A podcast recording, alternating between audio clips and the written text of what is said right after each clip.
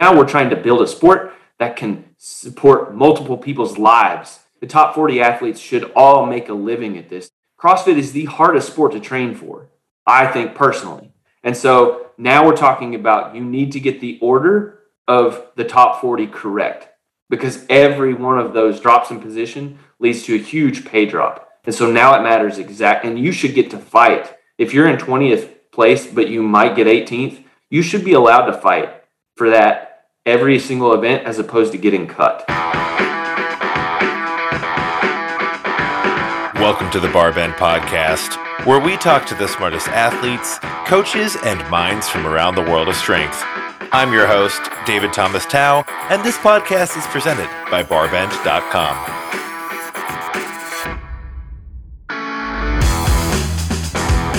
Today, I'm talking to CrossFitter, accountant, and statistician Tyler Watkins. Tyler is on a mission to use statistics to make the sport of fitness more fair. How do we do that? Which events should we weight and how? And how do you really compare the fittest on earth against each other, especially from one season or event to the next? Tyler and I nerd out on fitness stats, but I promise this podcast is relevant to any fan of strength training. How do you measure human performance? That's what Tyler's really trying to get at the heart of. I hope you enjoy today's episode, and make sure to leave a rating and review in your app of choice.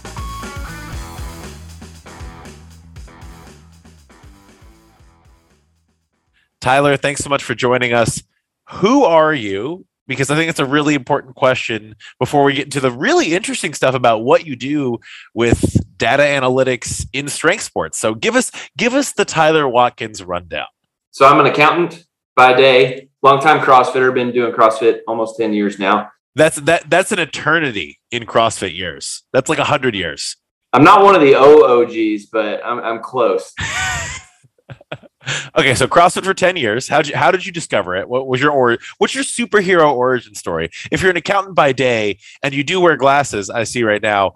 So it means you're a superhero by night. What's your origin story here? So I played football in high school and then I got recruited to play. Um, we're both Kentucky boys, by the way. So I got to throw that out there. Um, Shout played, out to the Bluegrass, the Commonwealth. Um, I got recruited, recruited to play at uh, University of Cumberlands played for a year there, and then I was like, yeah, I am too short and too slow for this. Silver. And then I got I got up to about 200 pounds on a five eight frame that was not solid muscle. And then my coach came to me and said, "Hey, you want to do this stuff like the Navy SEALs use it to get fit?" And I was like, "Well, yeah, I'm getting fat, so I need to do something."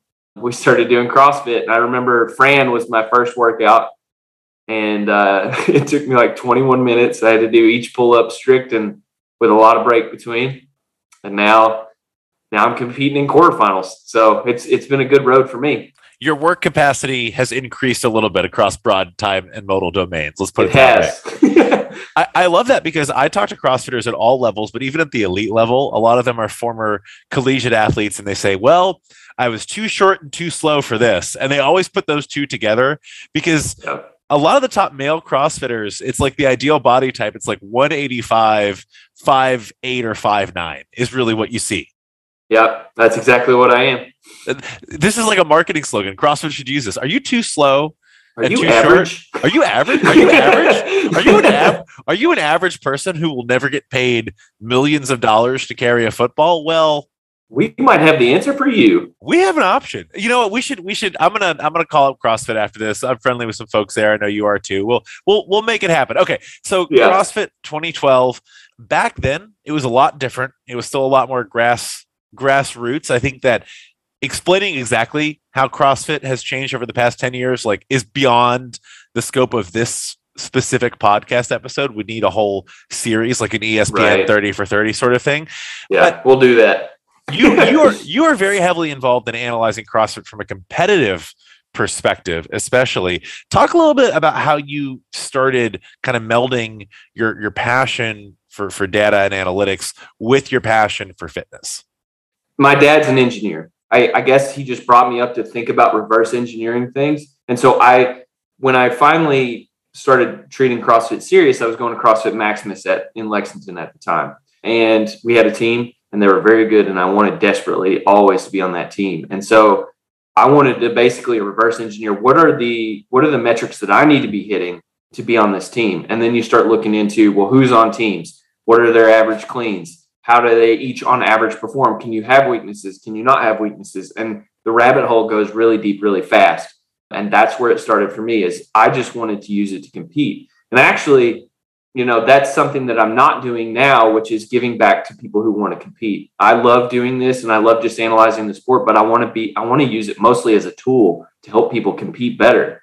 So that first kind of set and, and what, what year was this when you first started looking at this from an analytical perspective? 2014 probably and what were some of the numbers that sprung to mind like if you had to kind of create the combine for for crossfit athletes at like that team regional and team games level what were some of the numbers back then and then i want to compare that to what some of those numbers might be today eight years later on I remember I remember looking at a sheet that a guy named Chris Walker, he was the lead, he was the captain on Maximus. He had a sheet of metrics that you needed to hit. And I remember like cycling, touch and go power cleans at 205 for a set of 10, you needed to do unbroken. And you know, now that's like 225 for probably a set of 15. You know, unbroken muscle ups for probably a set of 15 plus. You had to do what's the 150 wall balls is Karen? Karen, yeah, yeah. Yeah, you had to do it unbroken under, you know, some time. And and or yeah, if you didn't do it unbroken, you had to do it in some amount of time. So those were like the things that they looked for. You know, now it's all about speed and consistency because you can tap in and out. Some other athlete can come in type of stuff. But yeah, those are a few of the metrics that I remember. I just want to point out, Karen, 150 wall balls for time. If you've never done CrossFit before, even if your legs are strong, that seems really innocuous. You're like, it's basically 150 squats for time, right? Right. But it isn't. It is not. I have ne- uh, the most sore I've ever been in my life is the two days after like an all out attempt at Karen. It's been years since I've done this, but like giving it your all I the, the two days after that, the sorest I've ever been. I actually I, I believe I called into work one day because I was just not convinced I could like I lived in a fourth floor walk up at the time. I like wasn't convinced I could make it all the way down. Right. So yeah, it is deceivingly it, it it hurts deceivingly bad afterwards. And I've still never done it unbroken. There there are so many metrics. I have that sheet somewhere. I need to find it uh, and just see where I am. You know nowadays. Uh, the consistency has come a long way and you know, I remember back then you have a lot of games athletes who did have weaknesses. They might not be super strong. They might not be good swimmers. They might be slow on the runs. And they kind of knew that going in. These days, you can have absolutely no absolutely no weaknesses in order to make it to the next round of, of competition beyond beyond the open what are you know if there's anything that you can have even a tiny weakness in these days and still make it to the level you're at, like a quarterfinal athlete or semifinal athlete, what might that be? Well, this actually gets. I, I was having a conversation with a few other statisticians today, CrossFit statisticians. We were talking about, you know, what are the weaknesses in in the stats that I've created so far. And this gets to the point of your question, which is there are no endurance events that have been tested. So you can actually, at this point, get into semifinals probably mm. and not have tested a really enduring engine. And and that's basically where I've made my money competitively. I haven't made any money competitively, but I basically don't I'm not terrible at anything. I have all the skills. My motor is not great. And so if there's one thing like I tell people all the time, you really need to work on your motor because it's the thing that gets you to the next level. But the thing that keeps you in the game is having all the skills. So just get all the skills and then work on your motor. Yeah, because in the open, they're not going to go ask you to do a 10 mile run or a trail right. run or something like that. Right. So you need to be able to do those bread and butter, those couplets, those triplets, those chippers, and be able to do all the movements in big enough chunks. Right. That makes sense. I'm still never going to be able to do that. So that's that's good to know. that that's great to know, Tyler. Let's talk about some of of what you work on today when it comes to stats. Obviously, you want to use these ultimately as a tool to help people improve and improve their fitness totally totally get that. What are like take us through the process of how you identify what you want to study and then how you collect the data to study it how you crunch the numbers so to speak. I'm not as smart as you so talk to me like uh, you can talk down a little bit. That might actually be useful so that we can all kind of understand it a little bit better. I i won't talk down i'll just talk straight across. Uh, let's see. So i mean i'm always trying to answer questions and and some of the things like Brian Friend is the guy who's got me a lot of my start. You all were good enough to give me like I think a, a big writing start to get some some notoriety in the sport, but but Brian Friend's really been sort of a mentor of mine in the analytics space. The questions that go after the things that people want to know, but he is really good at just data recall. He knows in his head who did what, when they did it, and I am not good at that. When something enters my brain, it leaves almost immediately because I don't have any use for it anymore. I can't keep. I don't have enough. I don't have enough memory on board, so I got to wipe it out. That just means you're efficient, like any good right, CrossFitter. Right, right. So what I wanted to do was I'm not I'm not good at that like Brian is. So I had to create my own way of being able to look at a pool of athletes and be like, who's good? Well, the easiest way to do that is numerically and having some standard. I, I tried to answer the question that everybody's been trying to answer. How do you look at a field and say who's the best with some sort of number? And so I did that based on performance, you know, relative to performance to the current season. Right now we're getting into data that's maybe three years old. I think I'm going to stay in that range. But but basically I just look at their finishes, the types of events they competed in, who was there. You know, that was the paper that we just came out with was the relative performance and uh, a relative strength index how strong was the field that they competed in? All these things are things that matter. And I want to put numbers to them. So people can people love numbers and they love just looking at a number. And it's like, oh, it's one out of ten or one to ten ratio. What what number is it? Oh well, it's a seven. Oh, seven's pretty good. It's close to ten. You know, I wanted to give those numbers to people. So it'd be like, okay, this person's pretty safe to bet on or just to just to think about. So yeah. In in your analysis, are some years at the CrossFit Games? Let's talk about the games. Let's talk about you know that's when folks are. That's when it's a spectator sport, right? Like people do watch right. quarterfinals, semifinals, they keep track of the Open, but the games is is the big spectacle. Are there some years that stick out to you, in your opinion, in the last call it three or four years, where the test of fitness ultimately was not necessarily the most fair, or I guess you could say the fullest compared to other years? 2020 was a, a weird year that we probably need to throw out, um, and and most of the guys in the analytics space do, just because it's in, entirely possible impossible to quantify with everything else. Um, but 2019 was was pretty bad. Why was that? Because I talk about this all the time. Cuts are bad. When you need to test yourself against the, say you're doing a one rep max deadlift, right? And in the CrossFit space, the, the guy that holds that trophy is Sam Dancer, right?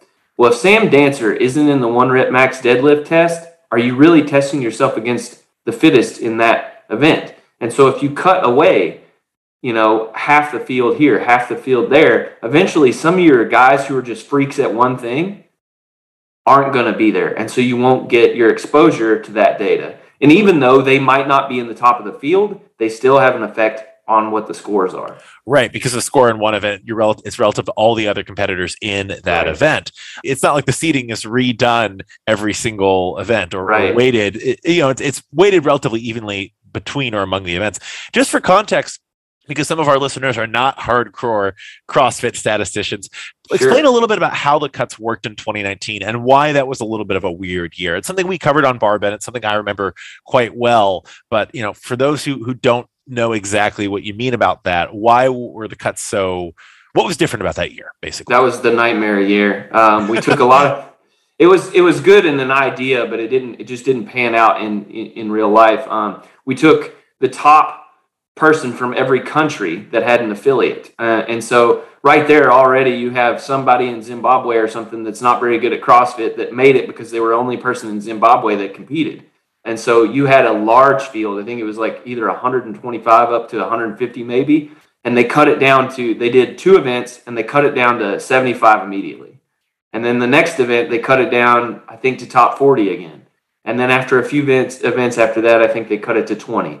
And then eventually at the end, they cut it to 10. And it was like, I think the cut from 40 to 20, there were so many good guys who just got caught up on something they screwed up on one thing or another that really should have been in the top 10 or or top 20 that weren't there just by fluke reasons and it really screwed up the tests so, I've yeah. heard the I've heard a, a, counter argument to that, which I'd love for you to uh, to address. And I'm not necessarily taking sides here. I'm just I get to play devil's advocate a little bit because because sure. I get to interview on the podcast. A counter argument I've heard is that in that year, ultimately the winner on the men's side in the, for individuals was Matt Fraser, the winner on the women's side Tia-Clair Toomey.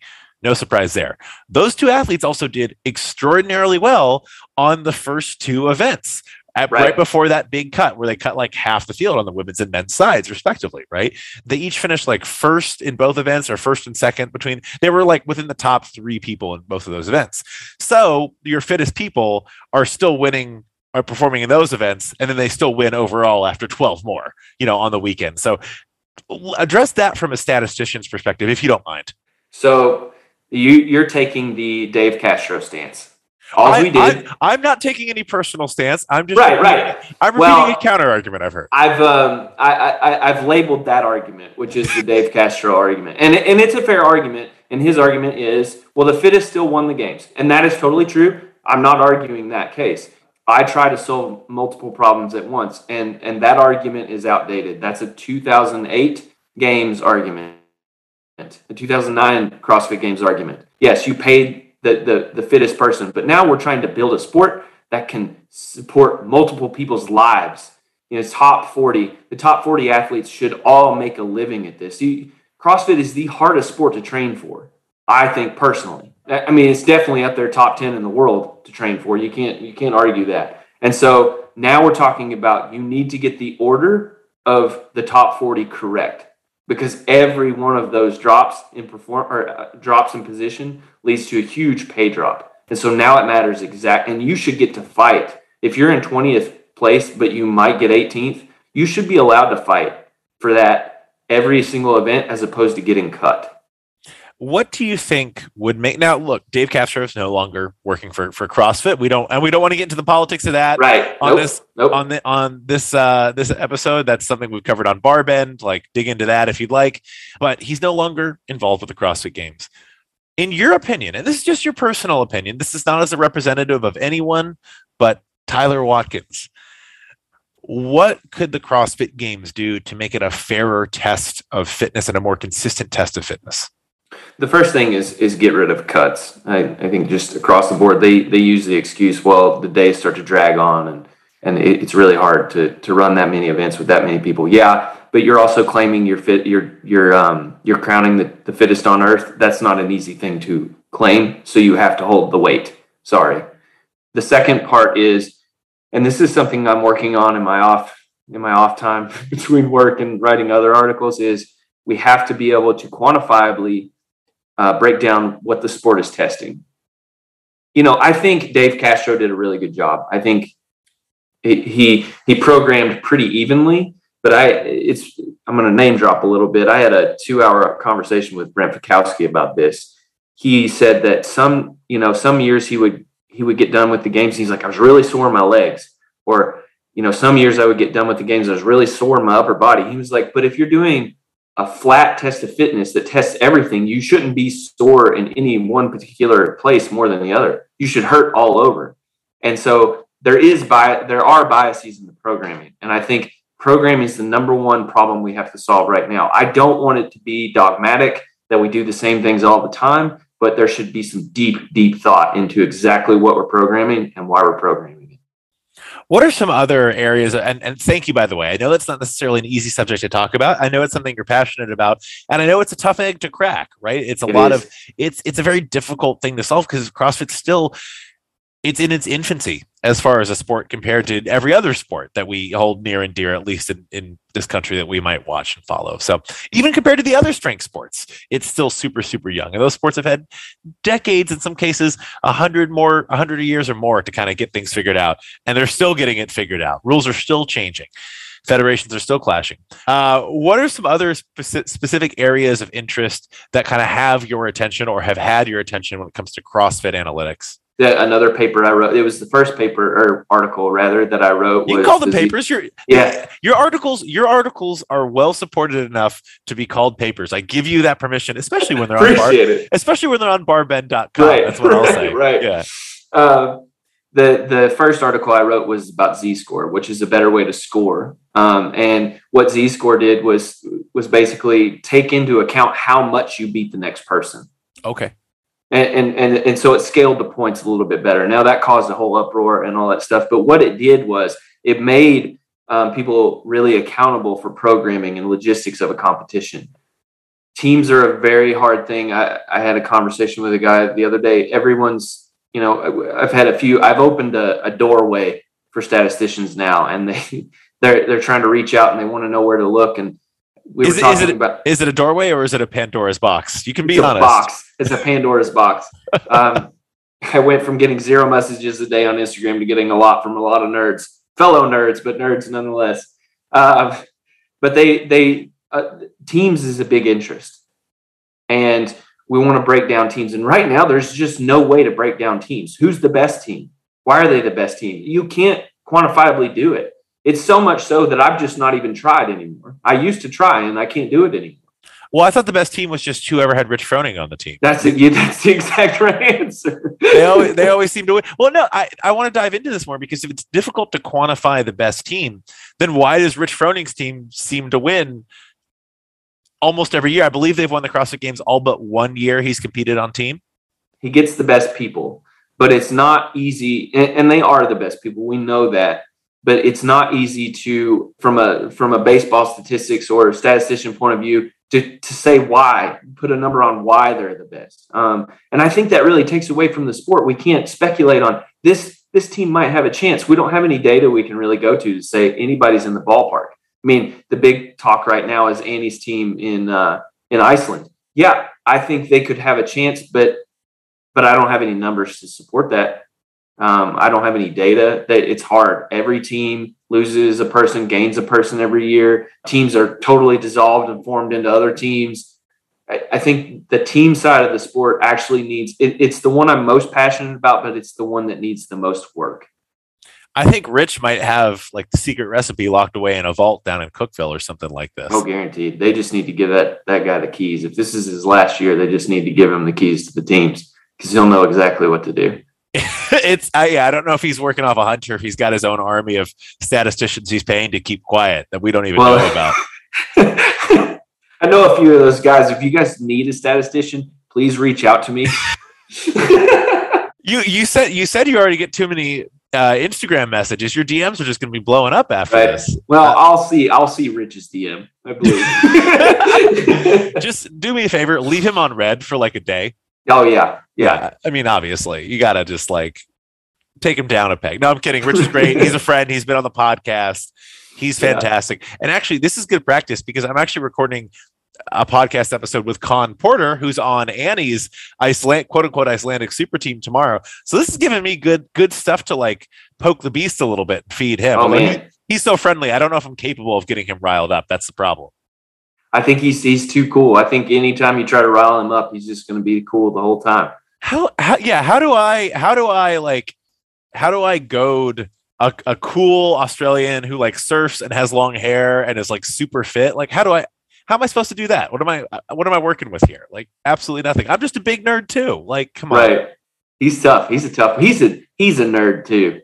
He's a nerd in his own way. So Australian- fun at him. Australian nerds are a whole different breed i gotta i gotta I gotta- I gotta, I gotta figure that out. You meant, you mentioned Brent Fikowski, who's like a self, he's a self-identifying nerd and was Mhm. also professionally an accountant. So I can see how you two would really jive. Just a bunch of yeah. cross-fitting accountants just going back and forth. yeah him and i him and i have some really good conversations and we don't we actually um, diverge on our opinions quite often but we're able to support them and and and come away being like oh i don't agree with you but i see why you're saying what you're saying it's actually really fun. Anytime i'm i'm i'm battling with something in my head i'll contact and be like what do you think about this? And he's like i disagree but A Canadian accountant and a Kentucky an accountant and a Kentuckian accountant arguing, that's got to be the politest conversation anyone's ever heard. you and i have two different opinions of kentucky well, you you still you still live there. I don't. So you're seeing it a little bit more day to day. It's been a while. I was yeah. born and raised, but I but I left. are you in nashville I'm in, I'm in Bro- I'm in Brooklyn. oh i thought you were in nashville now I was in. Nashville. I was in Nashville a few weeks ago. We we have Okay, gotcha. we have Barbend has some team members down in Nashville, so I'm, I'm there occasionally. And I went to high school in Chattanooga. This is too much information. This podcast is not about yeah me. they're gonna people are gonna find you now But if, pe- if people want to learn more about you, Tyler, where are some really good places to do that on social media outlets you write for, Barbend and otherwise, all that good stuff? Yeah, um, it's easiest to find me on Instagram at Texas. That's T E X S X X E S S. Um, and wait, wait, spell, bar- spell, spell, spell that again. Spell that again. Sorry, wait. T E X X E S S, Got it. Okay. Texas. And then, of course, on Barbend, I- I'll have a few articles coming out here within the short um, short future about uh, semifinals, breaking down. Let's see my power rankings, uh, teams to look for, and then you know occasionally I pair up with Brian Friend on Morning Chalk Up, and we do an occasional article. And so you look at look for me there. Fantastic. Tyler, I really appreciate you taking the time. Thanks for diving deep. This 30 minutes went by blazing fast. And so we'll have to do it again sometime. Thanks so much. We should. Thank you, David.